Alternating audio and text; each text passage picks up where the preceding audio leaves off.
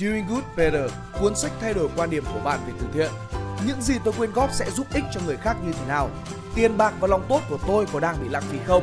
Tất cả đã có trong sách Doing Good Better, làm việc thiện đúng cách. Tìm hiểu ngay ở đường link ở phía bên dưới. Xin chào các bạn và chào mừng các bạn đã quay trở lại với Spiderum. Hôm nay mình sẽ mang tới phần 1 của bài viết Park Chung-hee, kẻ độc tài hay lãnh tụ đại tài của Hàn Quốc. Và chúng ta sẽ cùng đến với nội dung chính của bài viết ngày hôm nay, ngay bây giờ.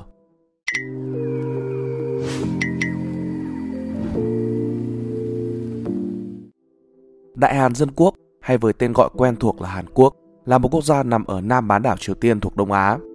Diện tích quốc gia này chỉ bằng khoảng 1/3 diện tích Việt Nam, nhưng sức ảnh hưởng của nó thì không hề nhỏ chút nào. Vị thế chính trị của Hàn Quốc được gia tăng mạnh mẽ trong khoảng thập niên 60 của thế kỷ trước. Một phần lý do là nhờ sự phát triển kinh tế một cách thần kỳ của quốc gia này, Hàn Quốc được ví như là con rồng của châu Á chính bởi vì như vậy. Và để nói đến sự phát triển ấy, không thể bỏ qua vai trò của nhà độc tài khét tiếng nhất trong lịch sử Hàn Quốc, Park Chung-hee. Lịch sử có nhiều điều để nói về chế độ độc tài của Park, nhưng không thể phủ nhận được những chính sách của ông đã đưa Hàn Quốc phát triển vượt bậc. Những sự kiện này đã khiến cho nền kinh tế hướng nội của Hàn Quốc vốn phụ thuộc vào viện trợ của Hoa Kỳ, đã vực dậy và trở thành quốc gia xuất khẩu lớn và còn là đối tác chiến lược phát triển toàn diện với Mỹ. Sự thành công này cốt lõi đến từ con người Hàn Quốc và đường lối phát triển kinh tế hà khắc của ông Tổng thống Park Chung-hee. Ở Hàn Quốc, địa hình đồi núi hiểm trở, ít tài nguyên khoáng sản là một trở ngại vô cùng lớn của đất nước.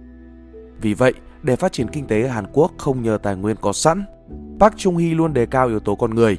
Triết lý của ông được thể hiện rõ nhất qua câu nói cực kỳ nổi tiếng: Hàn Quốc không có tài nguyên thì con người chính là tài nguyên. Trước khi tìm hiểu sâu hơn về các chính sách của Park, chúng ta hãy cùng đặt ra câu hỏi: có phải sự cầm quyền của Park Chung-hee là lẽ tất yếu khi đó và các chính sách phát triển kinh tế Hàn Quốc của ông có tác động cụ thể ra sao? Bài viết này mình sẽ mô tả và phân tích, làm rõ các giả thuyết đó để giúp các bạn một góc nhìn bao quát hơn về quá trình cầm quyền của ông Tổng thống Park Chung-hee đối với Hàn Quốc trong giai đoạn từ năm 1961 đến năm 1979.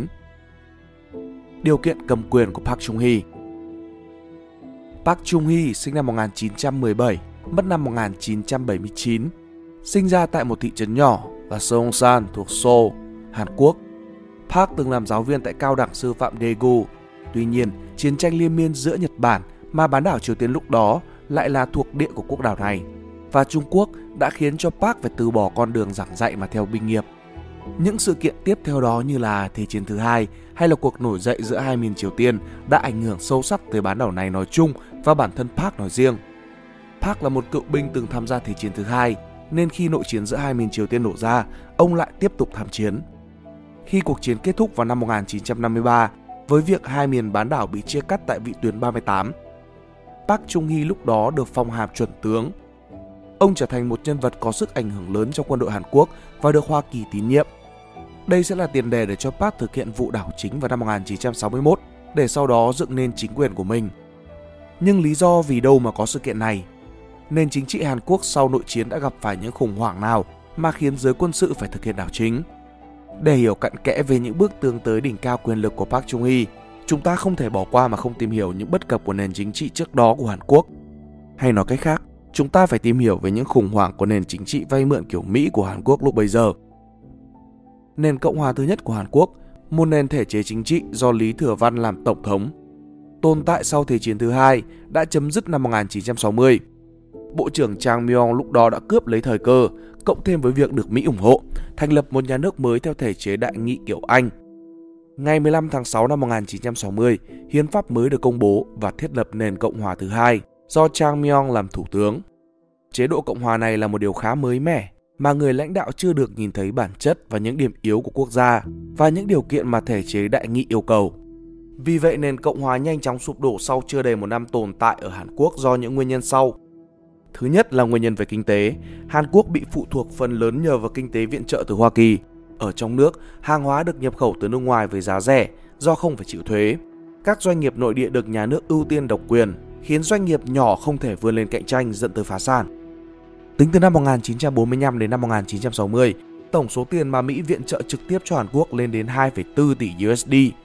Nếu bao gồm cả viện trợ gián tiếp, thì tổng số tiền Mỹ viện trợ cho Hàn Quốc đến năm 1960 lên đến 3 tỷ USD.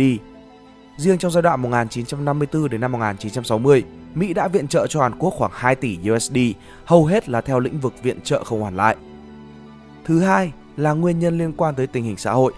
Tại thời điểm đó, dân số tăng cao đột biến, nhưng hệ thống giáo dục thì vẫn cũ kỹ, lạc hậu, không đổi mới.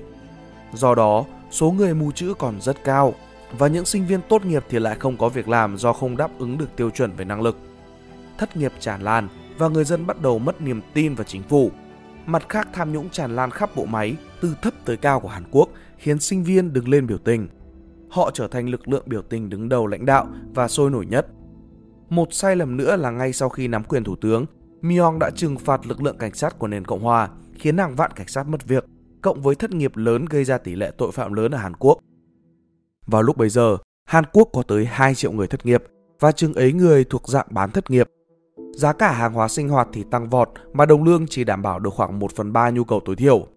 Một số thống kê đã chỉ ra rằng có ít nhất hơn 1 triệu gia đình lâm vào hoàn cảnh thiếu đói và phải rời bỏ quê hương. Nguyên nhân thứ ba là về tư tưởng. Vào thời điểm ấy, Hàn Quốc vẫn còn đang chịu ảnh hưởng lớn bởi tàn dư của một xã hội phong kiến đậm màu sắc và trật tự của nho giáo Khổng Tử. Do đó nhân dân vẫn còn mang tư tưởng thần thánh hóa vua và họ chờ đợi một con người thông minh lỗi lạc để trở thành bậc minh quân lãnh đạo đất nước. Tư tưởng này xuất phát từ triều đại phong kiến trước đó của họ là Joseon, tồn tại từ năm 1392 đến năm 1897, là triều đại tôn sùng nho giáo.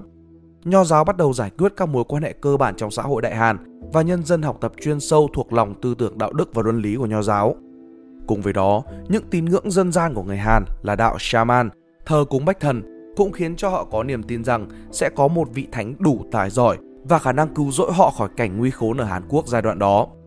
Bởi những lý do trên, sự sụp đổ của nền Cộng hòa vay mượn kiểu Mỹ là điều tất yếu vì những mâu thuẫn trong việc sắp đặt chính sách cả về kinh tế, chính trị, tư tưởng và xã hội. Quan trọng hơn, về bản thân thể chế Cộng hòa phải phù hợp với ý thức dân chủ của người dân. Trong khi đó, người Hàn Quốc còn chưa có cái ăn, cái mặc, thậm chí là không biết chữ thì dân chủ có ích gì. Bản thân Park Chung-hee cũng đã nói về điều này như sau. Nhân dân Á Châu sợ hãi nghèo đói hơn là sợ chế độ độc tài. Và thứ ngọc thiếu ánh sáng được gọi là chế độ dân chủ thì vô nghĩa đối với những người dân chết đói và tuyệt vọng. Vào ngày 16 tháng 5 năm 1961, nền Cộng hòa thứ hai của Hàn Quốc đang trên đà trượt dốc và việc sụp đổ chỉ còn là vấn đề thời gian. Park Chung-hee đã ngay lập tức nắm lấy cơ hội. Với quyền lực quân sự trong tay, Park đã lãnh đạo cuộc đảo chính thành công và thành lập Ủy ban Cách mạng Quân sự MRC, vẫn do Thủ tướng Myong đứng đầu theo danh nghĩa. Theo toan tính chính trị của Park, để củng cố tính chính danh và thúc đẩy quyền lực vào tay mình, Park đã đổi tên Ủy ban Cách mạng Quân sự thành Hội đồng Tối cao Tái thiết Quốc gia SCNR và khai trừ Thủ tướng Myong ở chức chủ tịch, và Park Chung-hee chính thức cầm quyền tuyệt đối trong chính phủ. Điều duy nhất mà Park còn thiếu lúc bấy giờ để thiết lập thể chế chính trị độc tài chỉ còn là tính chính danh mà thôi. Ngày 26 tháng 12 năm 1962 đã tổ chức cuộc trưng cầu dân ý và thông qua hiến pháp sửa đổi để thiết lập nền Cộng hòa thứ ba. Một năm sau, Park đành phải giải ngũ để danh chính ngôn thuận đi tranh chức tổng thống và thành lập Đảng Dân chủ Cộng hòa, mong muốn kiểm soát chính phủ bằng đa số phiếu trong cuộc bầu cử nhân dân Đại Hàn.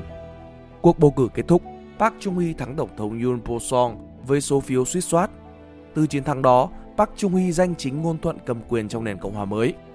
Với việc nền Cộng hòa thứ hai là một thể chế yếu kém và không thể đáp ứng được nhu cầu của nhân dân, Park Chung-hee với những phát ngôn đanh thép và những tuyên bố mạnh bạo đã khiến cho người dân Hàn Quốc chú ý.